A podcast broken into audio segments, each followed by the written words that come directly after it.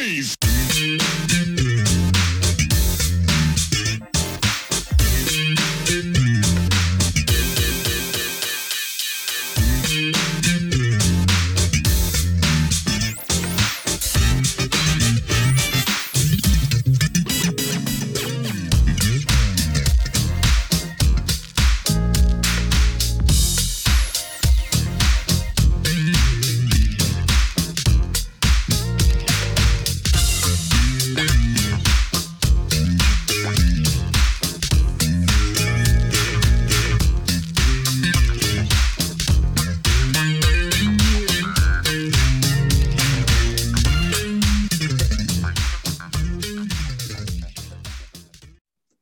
Am pleased to welcome to the Truth and Rhythm Mothership trumpeter Michael Ray, best known since 1978 as a member of legendary jazz futurist Sun Ra's group known as Arkestra, and for his longtime association with Kool and the Gang. In addition, he leads his own band called Cosmic Crew, and over the course of several decades has contributed his horn playing to artists that include Patti LaBelle, the Delfonics, Stylistics, Clear, Instant Funk, Jimmy Cliff, Stanton Moore Aquarium Rescue Unit, Widespread Panic, Deep Banana Blackout, Medeski Martin and Wood, Porno for Pyros, Barenaked Ladies, and you too. Thank you for being here, Michael. How are you?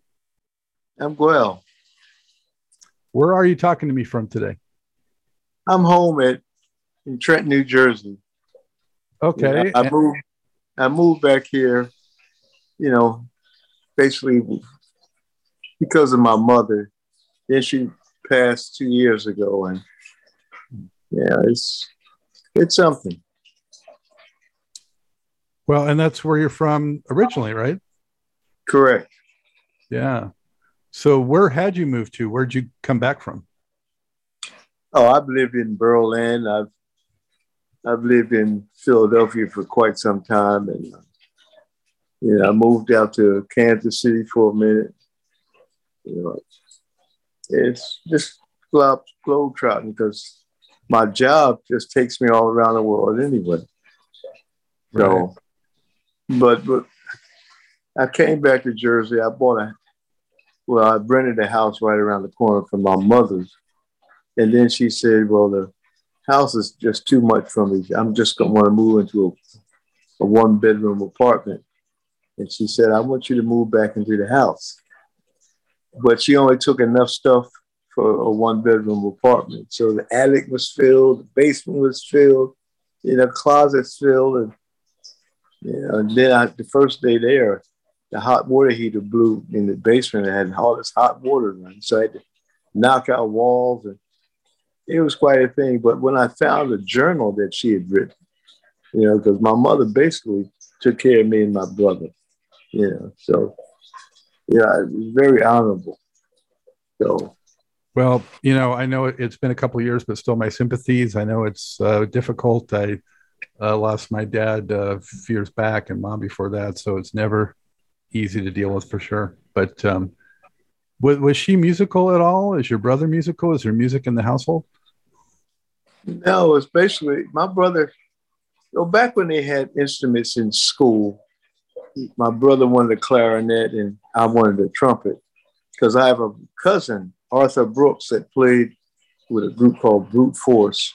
He was a teacher in a college. Uh, was one but a brain fart now, but he started me playing. He said, "You got to try to play one note like you love it." And I was able to produce a sound, so I asked my parents for a trumpet. Back then, you get- you had music program in schools, and I started that way. And uh, I tell you, the first time I hit a triple C, I practicing in the bathroom and passed out and woke up with a big smile on my face, looking up at the toilet. so it How, played with a lot. how old were you when that happened? Oh, I can't maybe shoot out 17, 15. It's a blur. But uh, I've been working since then with uh, a lot of groups in Trenton with Instant Funk. And I went, I left town playing with Patti LaBelle and the Bluebells. That's when their hit was uh, I Sold My Heart to the Junk Man. and we do a lot of slide stuff. And they hooked up with uh, Vicky Wickham, who was a manager from England that managed the Who. And they said, well, y'all should come to England with us to get some new material. So they left the band in New York and uh, they went to England. The next thing I heard was Voulez-vous coucher avec moi. So we ended up going out to do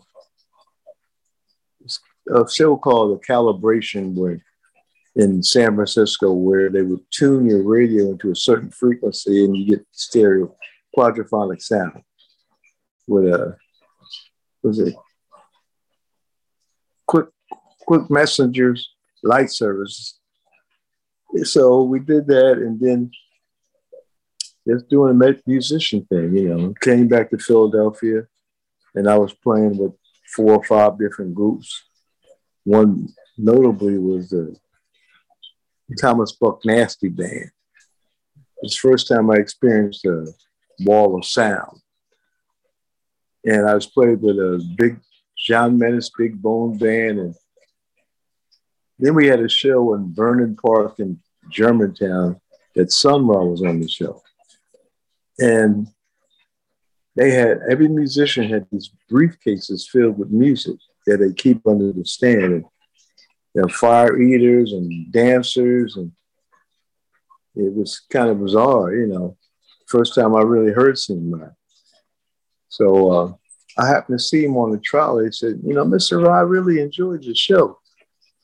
Yeah, why don't you come over to rehearse? And at that time I was playing with the Delfonics and so I missed that. Later on, I've seen him and why don't you come on and rehearsal?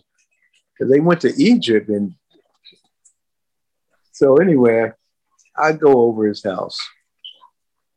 When I walk in Sun Ra's house, there's nothing but milk crates filled with charts and quarter inch tapes and cassettes and keyboards and Egyptian art. And, you know, it's funny, I looked in the refrigerator, there was a crate full of music in there. And he told me that I know everything you need to know about music. I said, Oh, okay. So you know any standards? So I said, I know a couple. He said, You know Ladybird? I said, Yeah. Well, Ladybird has the same changes as Half Nelson. So he calls Gilmore downstairs. John, I want you to play Half Nelson. Mikey, play Ladybird. So he do that. He said, Mike, you play Half Nelson. And uh, John, you play Lady Bird. You know, just keeps. Then he said, okay, let's try it in 5 4. And that's when I said, well, wait a minute. So now we will try it in 7 8. Now, John, I want you to solo in C sharp and the tunes in C. It's just creating all this tension. So that went on for hours. And he said, Well, come on over tomorrow. So next thing you know, he calls me, and said, what you doing? I'm getting ready to go to Chicago. And uh, we played a jazz showcase, you know. And uh, I had another gig with the uh, at the Academy of Music with the Delfonics, and I couldn't make the last gig. So he tells me, says, "Well, tie my shoe." It, tie a shoe. You got all these dignitaries in the dressing room, so I tie a shoe and I'm waiting for my money. He's walking around because Ra has a habit of, the last person standing, he's going to be talking about something. So anyway, he flew me home and uh, gave me some extra money. The next time I heard him, he said, "What you doing? I'm in uh, Rome. Why don't you come over and do a record date?" And that's how my introduction to Sun Ra started. It was That's, uh, just uh, as as uh, eccentric as you might imagine.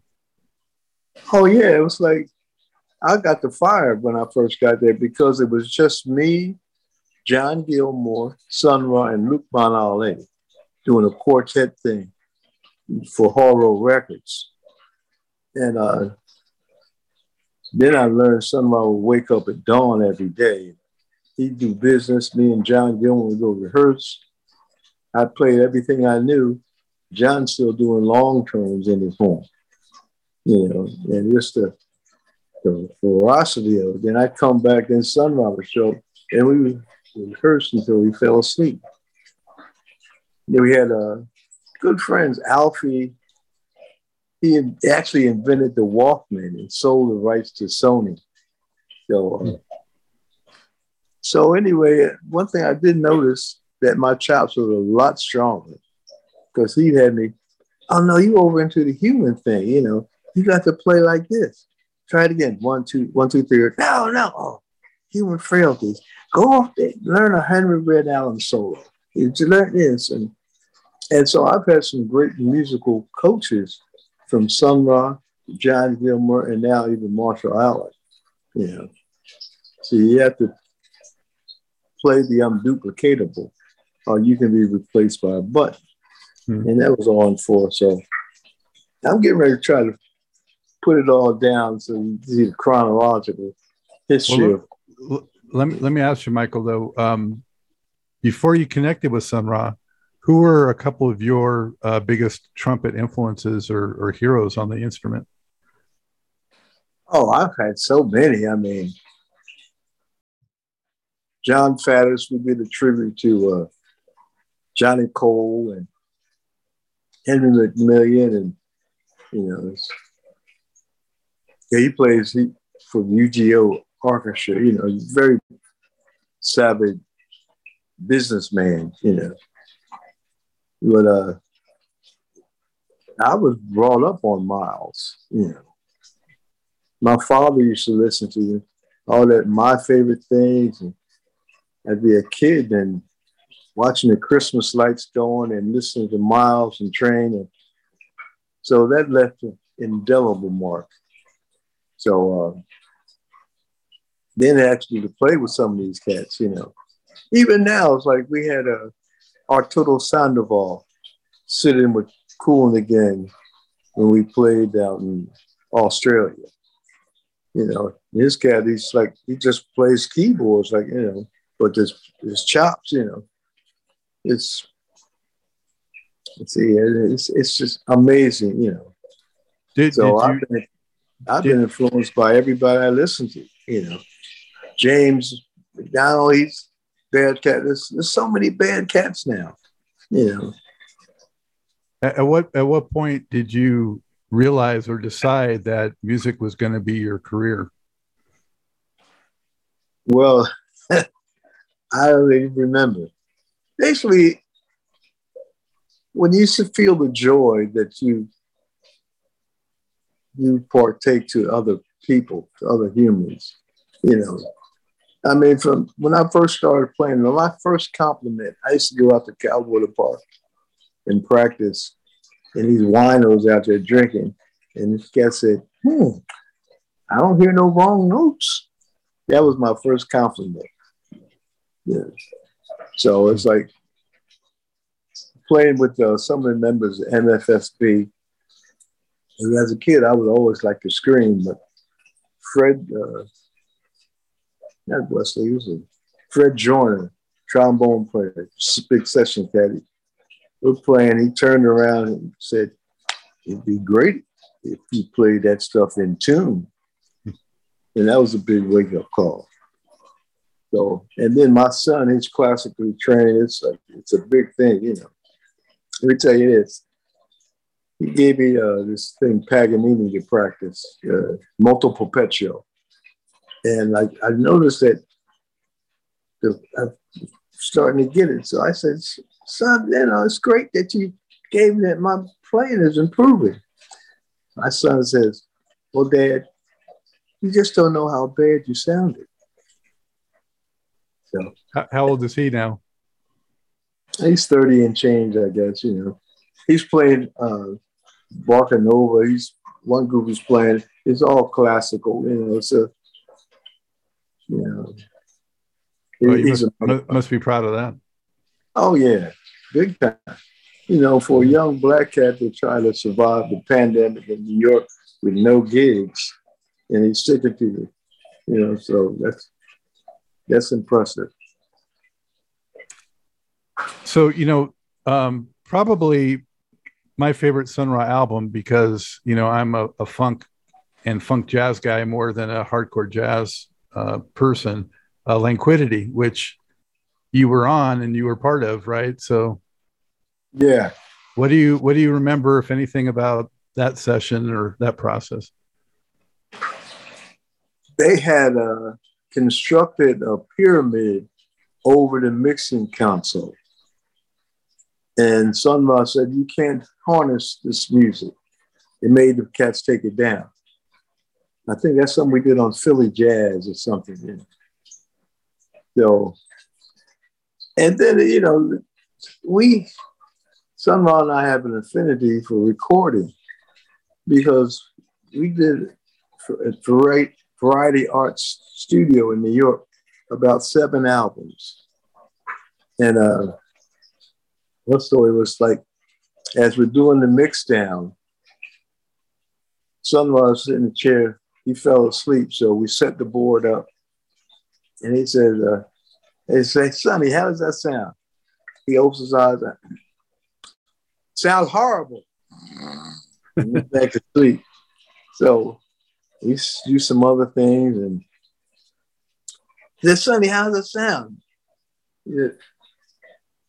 Oh, y'all over into the human thing. Hand me the phone. So he calls Philadelphia. He tells Pico, he said, I want you to go in the chaos room and get this a drum, this uh, like a drum case with, filled with cassettes, not cassettes, uh, reel to reels. So he brings them up to the studio. And if you look on, listen to one of his records, I think on Jupiter, it's a slice that we flew in this record. You know, it's really something, you know. And he would, when he came to record, he put the in and the out, just get aside.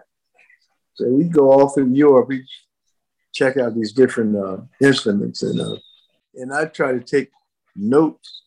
He said, "Don't do that. I'm creating. You know, plug this in because when R.A. Moog gave some uh, the 2600 art, he would put the in and the outs and do this, and he said, "Oh, I like that." And R.A. Moog, he asked him, "Well, I've made some modifications. Can you send the instrument back?" So I said, "Uh-uh." I got what I want, you know. And even uh, with Kool and the Gang, uh, Khalis, he had a ARP 2600 that he gave me that somehow got lost in the mix when I had to try to get it repaired in New Orleans. But uh, the patch is like you got all the plugins and it's you create your own sound. But now they got a touch of a button for synthesizers, you know. So but uh, he was. Was there ever anything that you came up with or or blew out of your horn that uh, Sun Ra was just like, yeah, let's do that? Oh yeah, well we one of the first gigs I did with Sun Ra, we played one of the amphitheaters in Italy, and uh, Sun Ra he said, Mike, you go out there and you got it. And so it's like that's the first time, you know, because he would send different instruments out, different and then he would come out like a. So on this particular time, we had about 20 people in the band. It's just me in this big amphitheater, the same like the Coliseum that used to would kill. And they had a natural echo. So I had fun, you know. Yeah. It's and I still enjoy playing with echo. But uh there were times when somebody, you know, you, you would look at him and he'd be, look like a little spirit or a child or a griot or something, you know. And he had this little smile. He was, yeah. And to this day, that's some of the stuff that I really miss because all we did was rehearse. You know, you do 12, 15, 18 hours a day for years you know, but back then I said, well, son, mom, I'm trying to like go to the movies. He said, well, perhaps, but you're fighting a battle on this planet. You got to be swinging on your horn. Now play this. And it was constant. as we would rehearse, you know, he would like sometimes just fall asleep at the keyboard. And you hear, mm, and cats the music, try to sneak out the room and try it again. So, and you know, like when he passed, I, that's part of what I really missed because you know what you're gonna be doing on day. He put on a pot of moon stew, which is like a African spicy vegetable soup, and you smell that while we were rehearsing. Might go back and put some kale in the soup, and put this, put some okra in it, you know. So after five or six hours, you're smelling this stuff. You go stay till the soup's ready, uh, you know, rehearsal's over. And then someone would come to rehearsal late. Say, oh, now I got to change the arrangement because I got to tell and make this to the spirit. So now a lot of the energy that that sunlight is rehearsal. Know. did, did he ever um, spend much time listening to any other artists, or was he just always so immersed in his thing? he was always creating. I know he had a conversation with with Miles Davis' brother some time back, and he, his brother was trying to get him to look at this the sunrise. So nobody's playing all that stuff. Even with Wynton, you know, I had a conversation with Wynton. You know, now we're we're in New Orleans, and uh, somehow they didn't ship the music, and uh, he was missing his horn, so he had to borrow his horn from I think Irvin Mayfield. And uh, he said, "Man, as much as I said, man, as much as you play them cats, they should memorize that stuff." Then Sun Robert and when said, "Sun Robert write all the music, he ain't write the music," and Mike Gurrier said, "Don't say nothing, don't say nothing." So, and when you know, I mean, as a, I guess when he first started, he had both the classical thing going.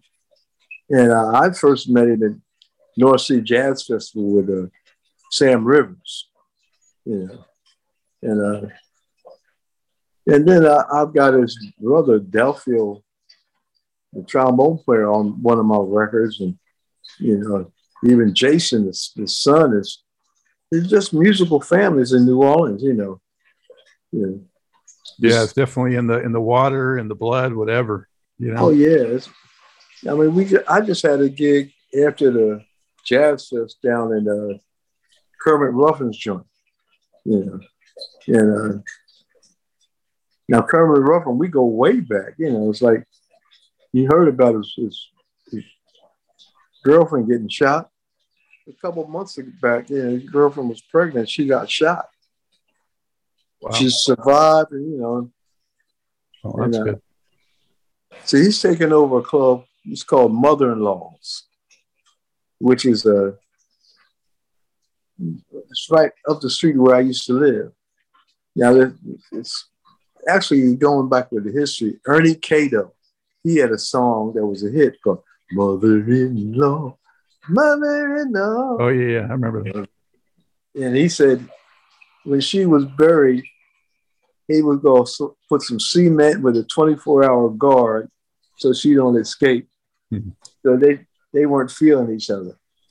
So Kermit bought the place, you know, and uh, it's a nice little venue, you know. So I mean, I first got with, with Kermit when I first moved to New Orleans. Uh, they wanted a a fanfare, like a what's called the Bousselet, you know, where would the guests would come in here, a fanfare from trumpets. So I, I, even though he didn't read music, you know, I don't know if he, but he's he's he's got that stuff. It's inbred. You know, there's a lot of cats like that. Let, let me ask you, Michael, how, how did you initially uh, connect with Kool and the Gang? Oh, that's funny because uh, I was doing a gig called the New, New Music Festival at Carnegie Hall with Sun. And we were on the show. They had, for the opening act, was a choir of singers, like maybe 25 humans and nine dogs. So they cue the humans, they, all start barking. then they stop, and then they cue the dogs that oh, and then they go back to the humans. So that was the first first time playing with some uh, at uh, Carnegie Hall. So uh, after you know Carnegie Hall, they put this shit on the corner of the street. So we packing up after after the concert thing. So I see somebody didn't drive to Philly. So I'm standing on the corner. Where's the money? And somebody said, "You got to move to Philadelphia to get your get paid." And I said, "Well, shit, I know where I can go." And that's when I went to Kool and Gang office, and flew to the month rehearsals in uh, Oakwood Gardens in California. And then you, you, you, you just cold you cold called, or you already knew those guys? Well, Clifford, my Clifford Adams is my oldest friend, and he played with Kool. So I had I had recorded with these cats down at uh, Light Sound in Philly years ago. So they, they knew about me, you know. And Clifford, he picks him, man, Mike, Mike, keep the horn in his mouth. Because Spike was missing and Larry wanted to go in the army, so I got the call. You know, I mean, for years my name was what's the name? yeah, and uh, the first recording was um, '78 with them. The um, what's that record called? Um, everybody's cool. dancing. Like, everybody's dancing. It was, it was like before I think, because this, this record's called "You Deserve a Break Today." Get on up and get away. And it hit me to the way college record. It's like making gumbo. They'd stack so much stuff and then take the parts out, didn't work, and take, you know. Also, Fat Larry, we would record like that. But Fat Larry be on the way to the studio. How's it going? Well, we getting ready to do it. Okay, I'll be there. so, but Khalis has a unique way of recording. And that's between him and George Brown, the drummer. A lot of the music came that way. Although we had a prodigy, uh, Kirk Williams, called Fitz. He was a young kid, you know. Was, yeah, he, believe me, he's, he's our musical director now. Hard job to do when you're working with crazy people, but uh, it works. Well, you were on so many hit recordings with them, though you know, and what a difference. It's like you were kind of living uh, two different musical lives, right? With the Sun Ra and with the Kool and the Gang pop stuff. Oh, that's true. Because I get out of a limo and go play with, with Sun Ra in New York, you know, and it's it's the best of both worlds. And then we've uh, even with the the big old nasty get down. No, not then. Barenaked Ladies. It was uh, Kevin Hearn, who was a guitar piano player with them. We've been doing some projects. One, my wife Lorana, she wrote the words and sang on it, and you know, actually, we, I did a gig coming back from Europe and went right to the gig. So, and he's, he's a beautiful person, you know. So, but he looks out, there'll be a she dropped a record called uh, La Funkalicious. That's she covers a jazz Joshua Redman tune uh, called Jazz Crimes. So she's in the process of doing that right now, and uh, I'm just getting ready to go go back to Europe. You know, I'm gonna do this Sun Ra gig in London, and then they're gonna fly me to uh, Spain, Barcelona and to continue. And this itinerary runs like I know till December. Unfortunately, there have been a lot of dates fall through because so the Omicron is it's like working for a virus. So no, you're not going to do that, but you know. So what what did you do with yourself during the uh, shutdown of the pandemic? Well, I basically just get my knees together because I uh, I had double knee replacement.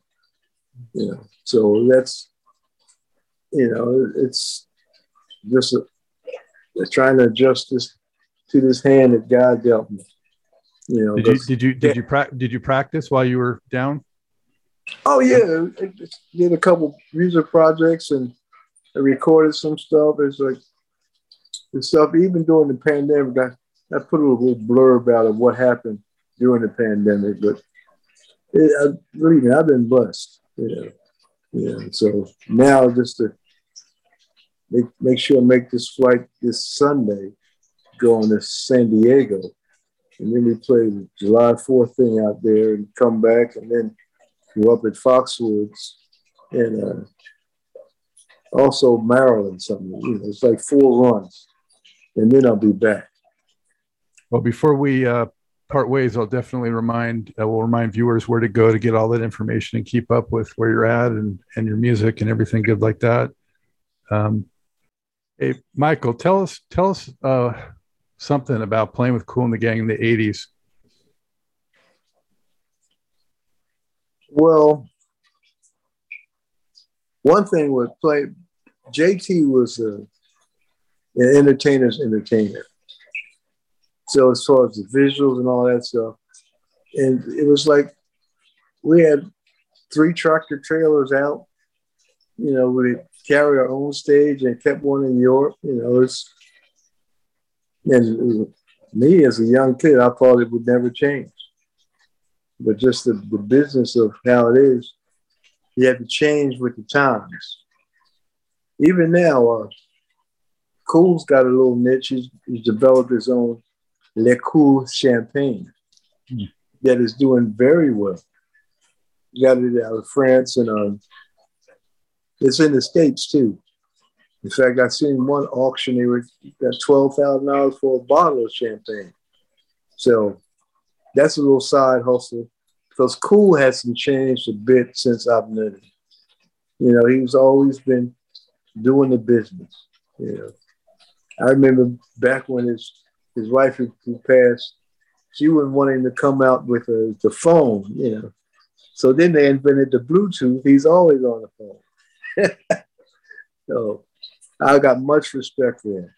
And then George Brown, you know, I, I, he has been years, you know. So I mean, I've been out here 50 some years playing with these cats. And there's always been a lot of love. How, how, how would you approach uh, doing one of their shows versus a Sun Ra show? How, how, how would it be different for you? Well, one thing with, with Kool, there's certain songs we have to play. You know, so we got slots like 90 minute shows, 75 minute show. We went to Egypt to play for 20 minutes, you know. So, but with Sun Ra, every show is different. You know, when before Sun Ra passed, you know, it's like sometimes, you know, after he had the second stroke, he was he played a bridge for seven and a half beats and it was changed. But I said, well, now this cat's a master musician. If he wants to go early, so it expanded your ears. Because you you have to play what you hear. You know, my son said, play what you don't know. Marshall but what you hear. And you have to be able to emulate what you hear same time you hear it. So years of practicing that, you know, because he, he, might call anything. You know, and Marshall, he's double Gemini too, so the tradition continues. You must have played some very large venues with Kool and the Gang. Oh yeah, yeah. We we did a one that we did in Nairobi, there's this big sign that said, it's nice to know when you will die from AIDS. Yeah. So that's yeah, the Nairobi handshake, girl just comes up and grabs your crotch. Say hello.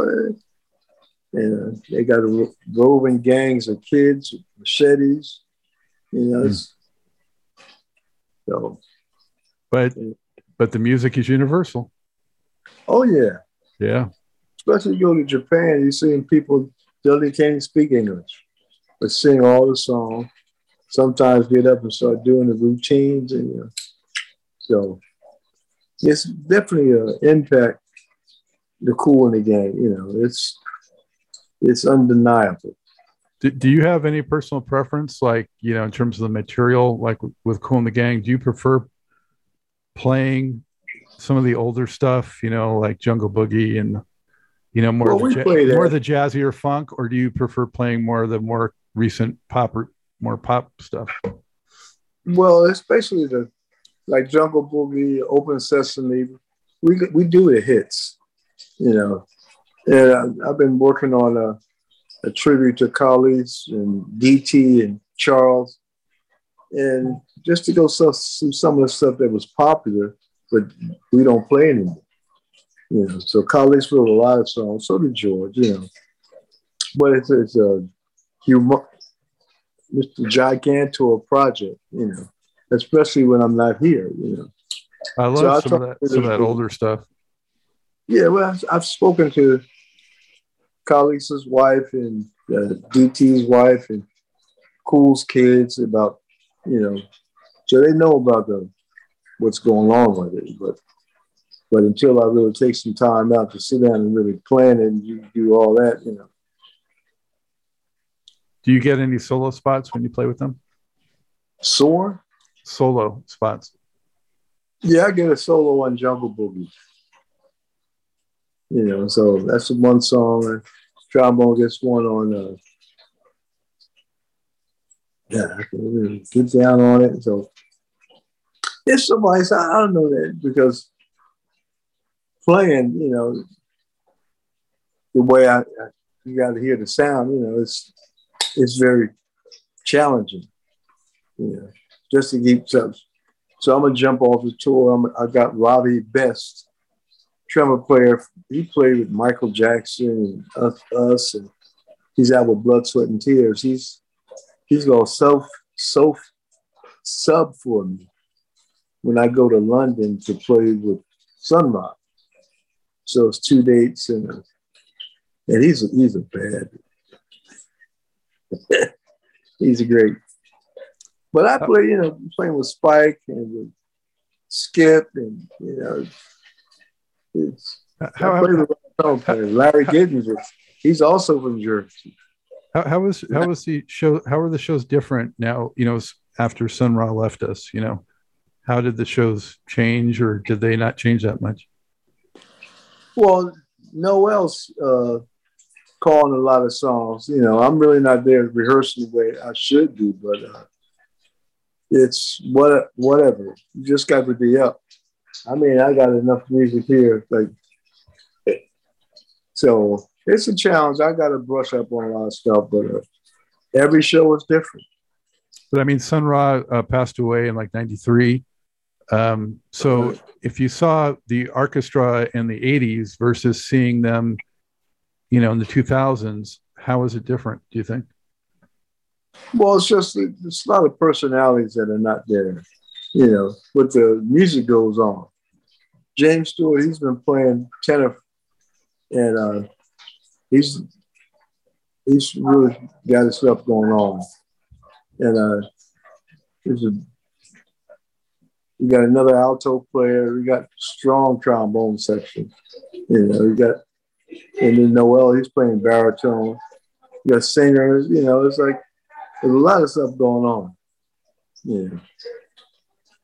There's much more to this great Truth and Rhythm interview. Just continue on to the next part of the episode.